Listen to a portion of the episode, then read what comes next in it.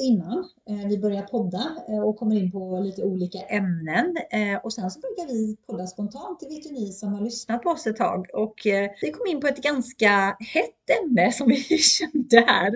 Jag nämnde det att jag har precis lyssnat färdigt på en bok utav Camilla Läckberg och Henrik Fixeus som heter Kult. Och nej, vi är inte sponsrade utav dem, men boken var väldigt bra. Och det handlar ju hur man kan hamna i en sekt, hur man kommer in på det Eh, spåret.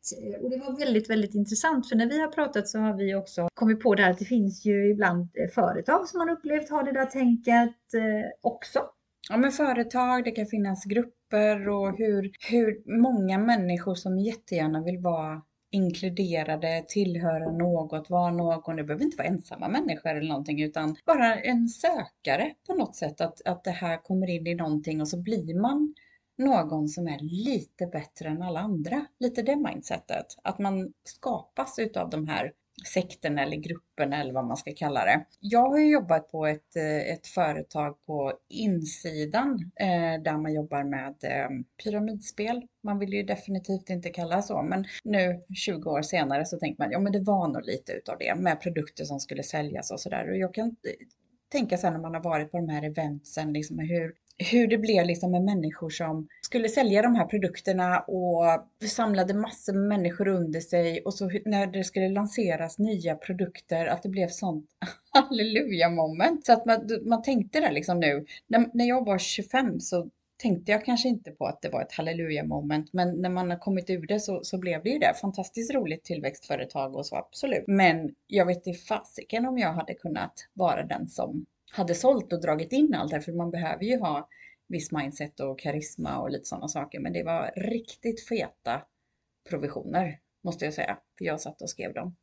Men det blir det ju på de företagen. Jag har ju varit inne i tre stycken i omgångar också eh, och funderar lite, när hamnar jag där? Jo, men då hamnar jag när, när jag inte riktigt visste vad jag skulle göra i livet och så ville man tjäna lite extra pengar och så kanske jag kände att jag inte hade någon, någon direkt tillhörighet och så bra produkter. Jag, måste säga. jag tycker alla de här där ute har jättebra produkter så det är inget fel på produkten men det som jag har lärt mig det är ju inte det här att ska man komma åt de stora pengarna så ska man ju inte sälja produkter produkten utan då ska du få andra människor till att engagera sig till att eh, sälja de här produkterna. Och precis som du säger också Katrin så hittar man ju människor som är lite mer drivande som kan fortsätta bygga nya pyramider då så att säga under sig med människor då som säger. Och det är då de här stora feta provisionscheckarna kommer. Men eh, det blir ju så fruktansvärt intensivt och man lever liksom, man går in i en bubbla och man är bara i den världen. Och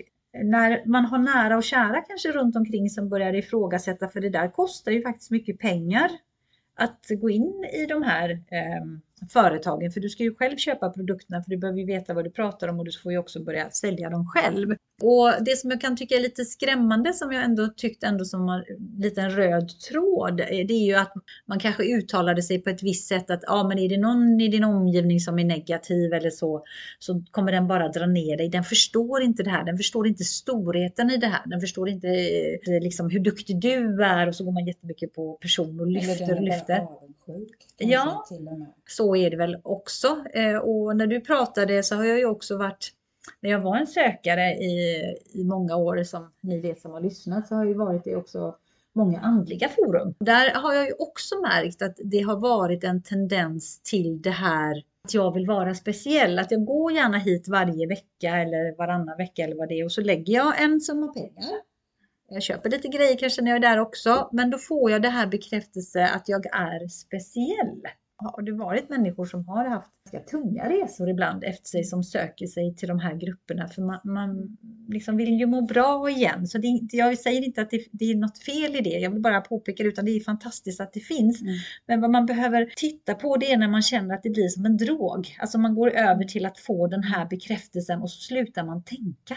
Ja men precis, att det kan bli, jag fattar det här med tillhörigheten och att vi människor är någonstans lite flockdjur.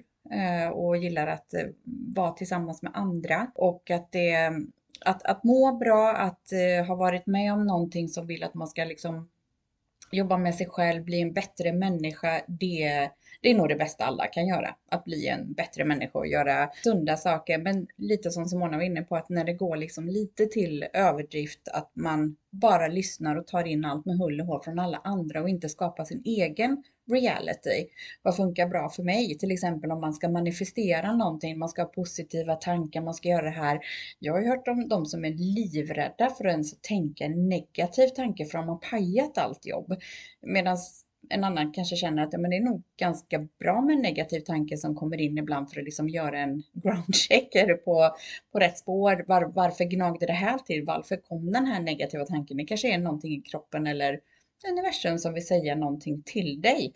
Eh, jag lyssnade ju på en eh, podd här där man skulle manifestera pengar och, och det handlade också om att man ska köpa ganska dyra eh, kurser och att man ska investera väldigt, väldigt mycket pengar i någonting och lite så attraktionslagen att eh, ja, men man ska spendera pengar för att få tillbaka eller ge bort pengar och sådär.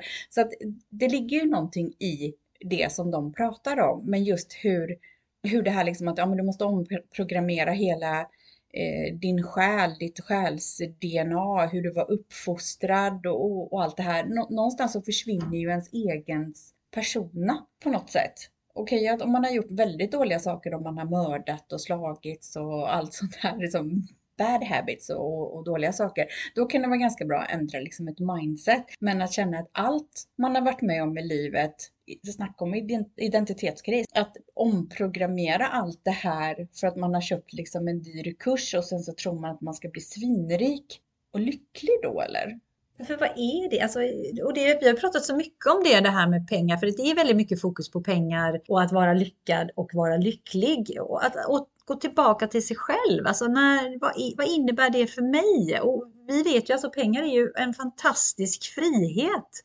Men det betyder inte, alltså i mina ögon, vad innebär det att vara lycklig? Ja, det, det, är det att jag har mycket pengar på banken eller är det något annat? Sen är det fantastiskt om jag har mycket pengar på banken också. Ja, men det underlättar ju. Man kan göra så mycket saker, men gör det dig lyckligare? Bara för att nu, nu har du köpt den här kursen, du måste löpa linan ut. Nu, nu ska du bli rik och lycklig. Nu ska du kunna hjälpa andra i det spirituella och ge tillbaka och, och lite sekt varning på det genom att trycka över det här till någon annan. Pass it forward, pass it forward.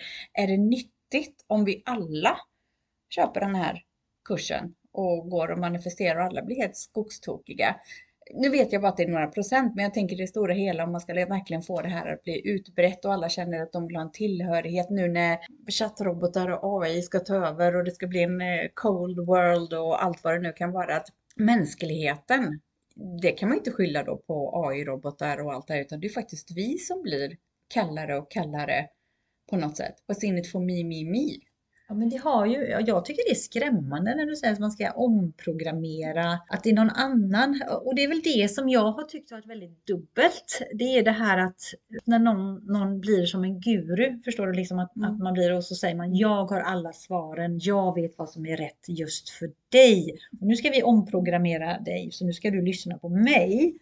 Där, Redan jag. där gör det ont i magen. Det är jätteont i magen. Och, och det finns ju personer där ute som är jätteduktig på eh, det här med omprogrammering, men att man ska mm. göra det själv då om det är så att man vill beroende på om ja. det är relationer ja. eller vad det. Och jag sprang ju på en bok för jättemånga år sedan som heter Unleash the power within med Anthony Robbins. Tony Robbins. Jag tror många känner till honom ju, han har jättemycket kurser och så. Och det som, som jag tycker var bra med honom, eller är bra med honom, det är, det är att han ger tillbaka makten till dig. Han gör massa saker som alltså man märker, och det, det är mental träning.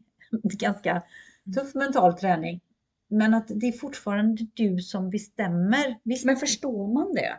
Nej, det vet jag ju inte. Men utifrån när jag tittar och hur jag tolkar det liksom. Mm. Han har ju till och med gjort en film som heter I'm not your guru för att tala om att jag är ingen guru, du äger makten. Och då tänker jag, varför gjorde han det? Därför att det är så många som ser ut honom som exakt. en guru. Och då kanske han kände sig mm. väldigt obekväm med det. Så att han ville kanske bara poängtera, jag är inte den här gurun. Vill inte han ta ansvar för det han har stått och mantrat? Ja men du vet en annan skeptiker sitter här borta och bara, ja, men... varför gjorde han det? Varför, mm. varför blev det så? Eller just som du säger, bara för att markera för att han har blivit så hypad för att man vill ha någon att, att följa. Det började ju redan på Jesu tid. Ja men det gjorde det ju.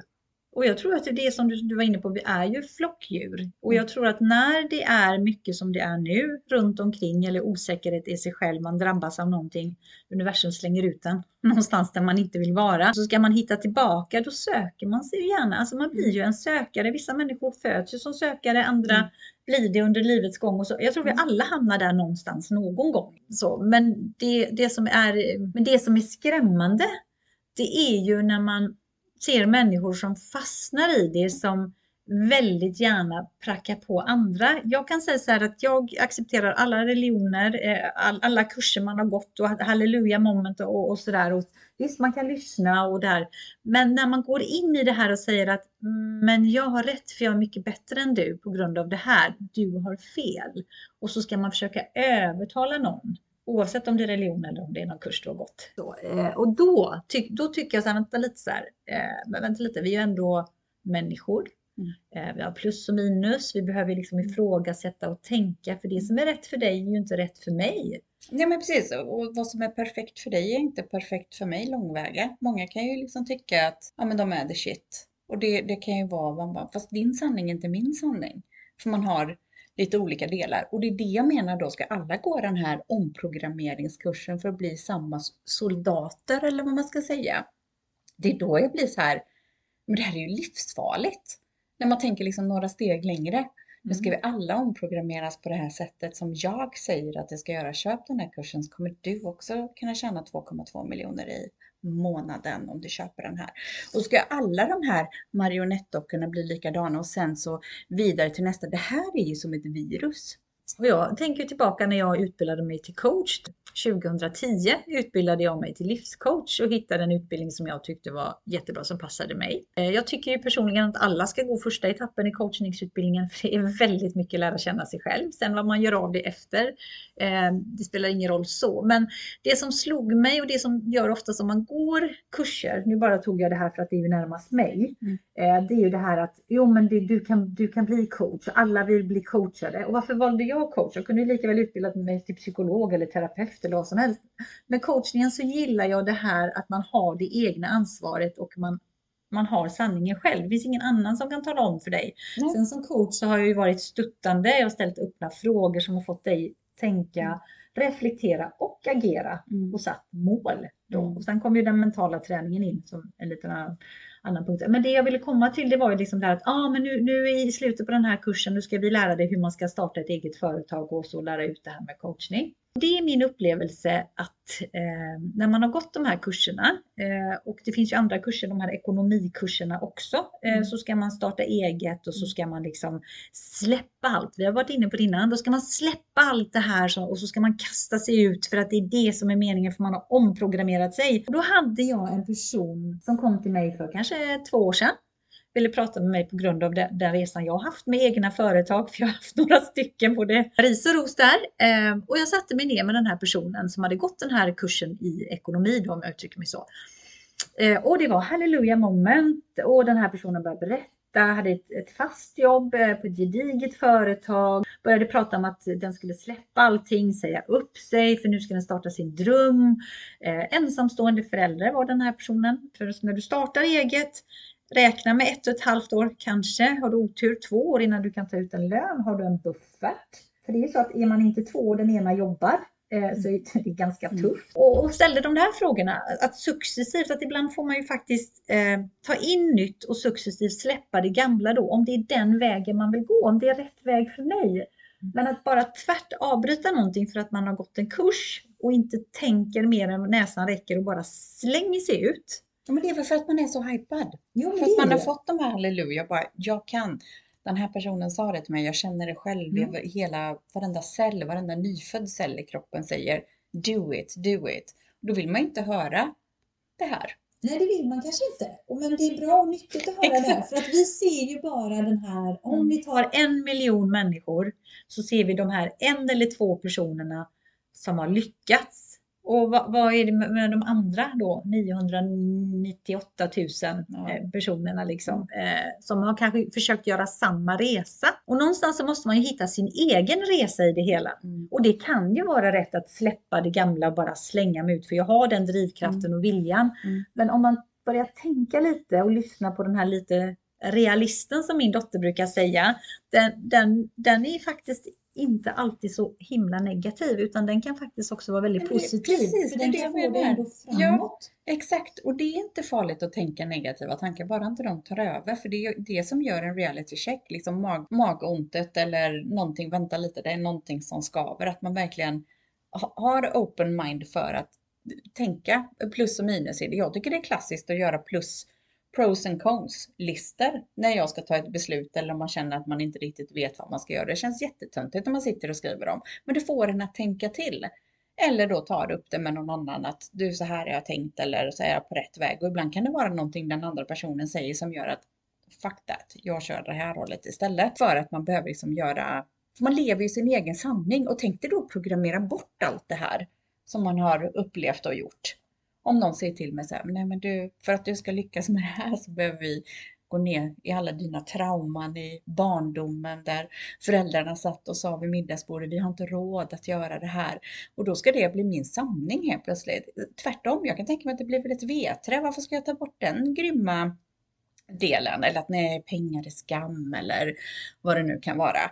Det, det är ju någonting man får jobba med hela tiden. Eh, jag blir lite skraj. Men då sitter jag ändå och tänker på de här som har varit i de här sekterna eller varit med i olika eller sekter, eller varit på en arbetsplats där det liksom har varit mycket halleluja moments.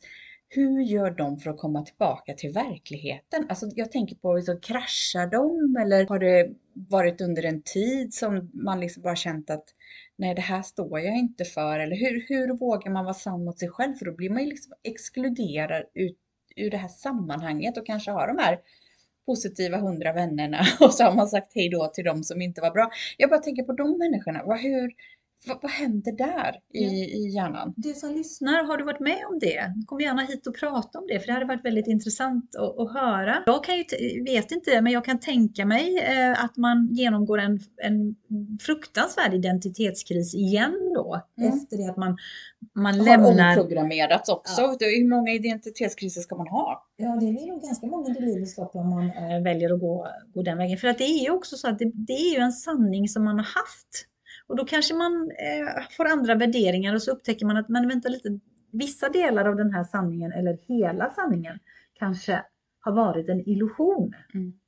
Och då kraschar man och då tänker man så här, men hur kan jag ha varit så blåögd, hur kan jag ha varit så dum? Och då skäms man, man vill gärna inte prata om det. Mm. Och då kommer jag in till något helt annat här när vi pratar om det här och det är alla de här Hej, jag älskar dig, du är så vacker. Eh, kan du skicka 10 000 kronor för att eh, jag sitter fast här i USA, jag är militär och, Mm. alla de här. Mm. Eh, Det är också en skam i det, också en illusion i det att man hamnar, har inget med sektor att göra, men, men det är ju samma knep där att när man lockar någon till att tappa all, all sans och balans liksom, för att man, man blir sedd, man blir uppmärksammad, man känner Mm. att man är någonting, man är speciell, då kommer vi Mm. tillbaka till det. Och jag tänker nu ska jag backa tillbaka till boken lite.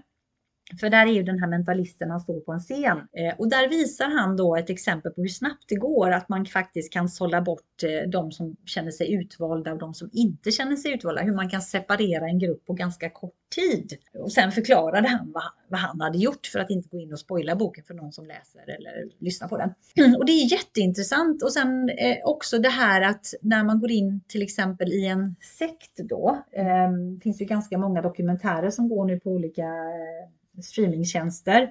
Men just det här att sömn, eh, för lite mat, eh, man klär sig lika, man, man är en i teamet, man arbetar mycket kroppsligt ute på gården eller vad man nu gör, men man gör det tillsammans och hela tiden att det är någon som bevakar dig. Mm. Först upplever man att åh herregud vi är ett team och vad härligt och sen helt plötsligt när du ska gå utanför ramarna, kanske behöver gå på toaletten när det gör något och så är det någon som knackar dig på axeln och säger men du vad ska du någonstans? Så börjar man liksom oj oj oj liksom.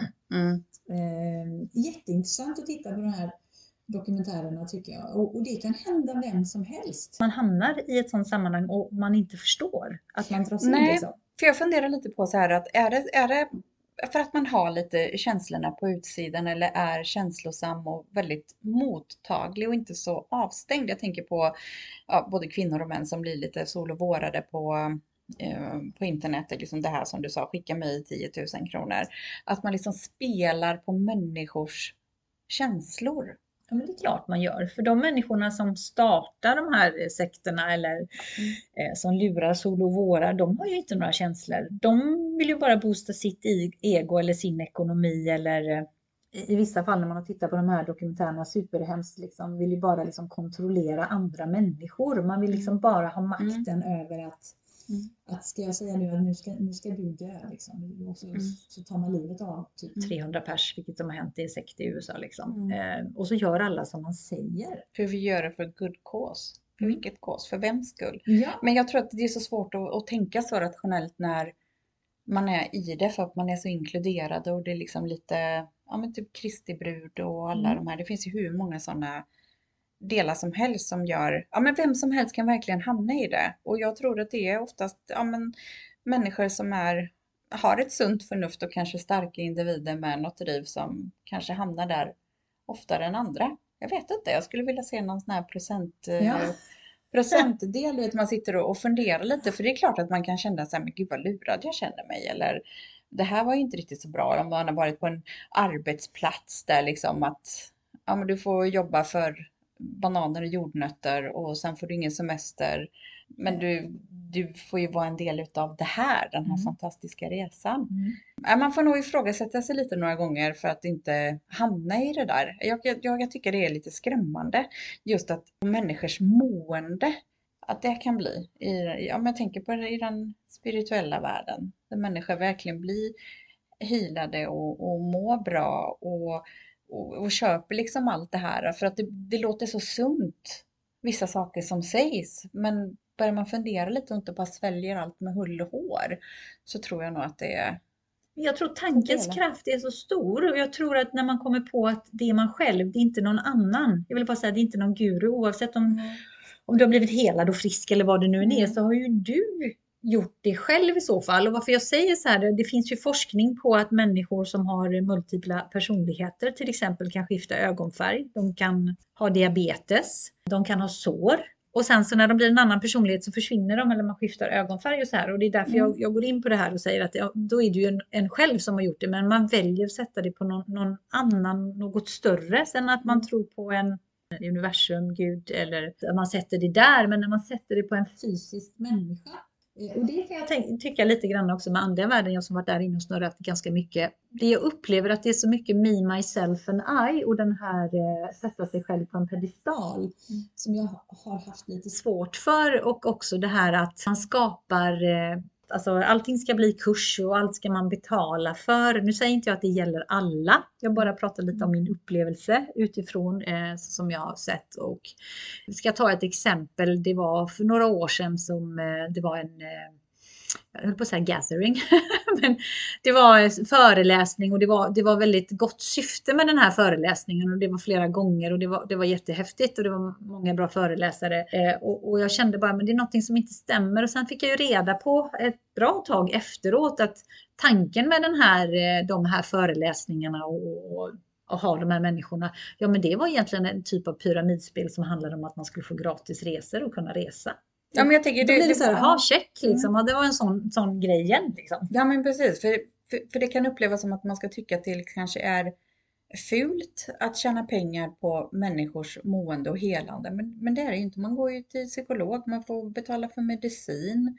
Alltså vissa saker kostar ju, men man måste ju veta vad det är man betala för. Jag tycker inte det är fel. Får du dig att må bra, go for ja, it. Men stå för det. Och då ja. jag så att då ska man mm. verkligen stå för det. Liksom, att jag mm. tar betalt för det här. Mm. Så man inte ger de här dubbla budskapen. För Nej. det är det liksom, mm. som jag kan uppleva lite i den andliga världen, världen faktiskt. För där är det mycket så att ja, men det är lite fult att tjäna pengar för nu ska jag liksom hjälpa dig. Men jag ska ändå ta väldigt, väldigt mycket betalt istället för att säga men du, mm. det här är mitt jobb. Precis. Eh, och precis som en psykolog tar så tar jag så här mycket också. Exakt. Exakt. Och du väljer att betala. Och då, då liksom står man för det och då mm. tycker jag då, då är det göra det så tydligt istället ja. för att det blir lite shady. Och det, det tror jag är en, en väldigt stor skillnad. För jag, jag tycker att alla borde må jättebra. Jag tycker att alla behöver liksom slängas in i torktumlaren ibland om man känner att man har fastnat i, i någonting för att omprogrammera sig själv eller vad det nu kan vara. Att, att göra de här omprogrammeringarna för att ändra ett mönster. Man pratar ju om att man ska bryta ett mönster. Man ska inte sitta och äta chips varje kväll. det är inte så bra, utan nu tar vi en morot istället. Och, och jag menar, det är sådana brytmönster, men också så här, varför vill jag göra det här? Får det mig att bli lyckligare? Ja, men kanske hälsosammare, man får leva längre, vilja leva längre? Alltså ställa sig lite de här kontrollfrågorna tycker jag kan vara viktigt. Ja, men, och det har vi pratat om i ett andra avsnitt också, det här att den här resan som jag har haft genom mm. att gå igenom för att jag kände att jag vill inte träffa den här typen av människor igen som jag, som jag hade mm. väldigt mycket omkring mig i ett mm. tidigare liv om jag säger så, i mm. detta livet. Mm. så jätteflummigt. Men att jag faktiskt fick sätta mig ner, rannsaka mig själv och ändra ett beteende. Sen om man omprogrammerar om, eller ska säga, jag känner bara så här, jag gick till handling, jag förstod ett mönster jag hade och det var ett beteende jag hade. Och det beteendet har jag valt att ändra. Mm. Och för du har valt det. jag har valt det. Precis, det är det. Exakt, du har liksom inte betalat den här kursen för att någon annan tycker att du borde omprogrammeras för att bli den här personen. Det är det jag menar, att man har ett val. Vissa saker kanske man vill behålla. Jag tycker om att jag är lite så här skeptisk ibland. Jag gillar den sidan hos mig, för jag, nu har jag liksom lärt mig uppskatta att den faktiskt kan vara lite lite charmig och ändå ibland säga, men gud vad töntig jag är. Det behöver inte vara så farligt att göra det här. Men när man kommer på de här sakerna om sig själv, sätta sig ner och verkligen Ja, men det, det här är charmigt eller det här är mindre charmigt i de här situationerna. Det finns ju någon som har beslutsångest. Man kan inte välja det här eller det här. Och det, det, det för mig, jag kan ju inte förstå det utan bara ta den eller ta den och så blir det jättebra. Oj, det gick åt höger istället för åt vänster. Men en del så kan jag sitta liksom och mala och så kommer de aldrig till skott det, det, det är så här, men det är också lite charmigt för de personerna. På något sätt. Men om man inte trivs i det eller är lycklig i det eller mår bra utav det eller tjänar pengar på det så får man väl ändra på det. Jag tycker det är fascinerande. Ehm, det som jag hakade upp mig i den här jäkla podden som jag lyssnar på, som jag måste lyssna färdigt på, det är som att barn mellan 0 till 7 år befinner sig i en hypnos. Jaha. Och jag bara kände så här, nej men nu måste jag börja googla lite, skeptiken i mig. nej men just det här, istället för att slänga ut sig, för det blir så mycket med holorism att, nej men 0 till 7 år, så allting som sägs och gör att man liksom går i en hypnos, man är lite halvsömnig, så programmeras det här i de här barnen, det vill säga vi, alla människor, du, jag, ni som lyssnar, att det är, eh, vi har blivit programmerade utav våra föräldrar och deras trauman. Så nu är det dags att ta ur det ur kroppen. Nej, men jag, jag, jag mår dåligt. Jag blir stressad. Jag blir stressad. Jag vill bara så här. Kör på om du vill. Men läs varningstexten lite vid sidan av innan du gasar vidare. Tack för att du har lyssnat på oss här idag och vi hoppas att du vill lyssna på nästa avsnitt. Vi tar jättegärna emot feedback, eh, frågor, funderingar, tankar från dig som har lyssnat och då får du jättegärna mejla till katrin och simona.gmail.com och följ oss jättegärna på Instagram under, Instagram under samma namn Katrin och Simona. Hejdå!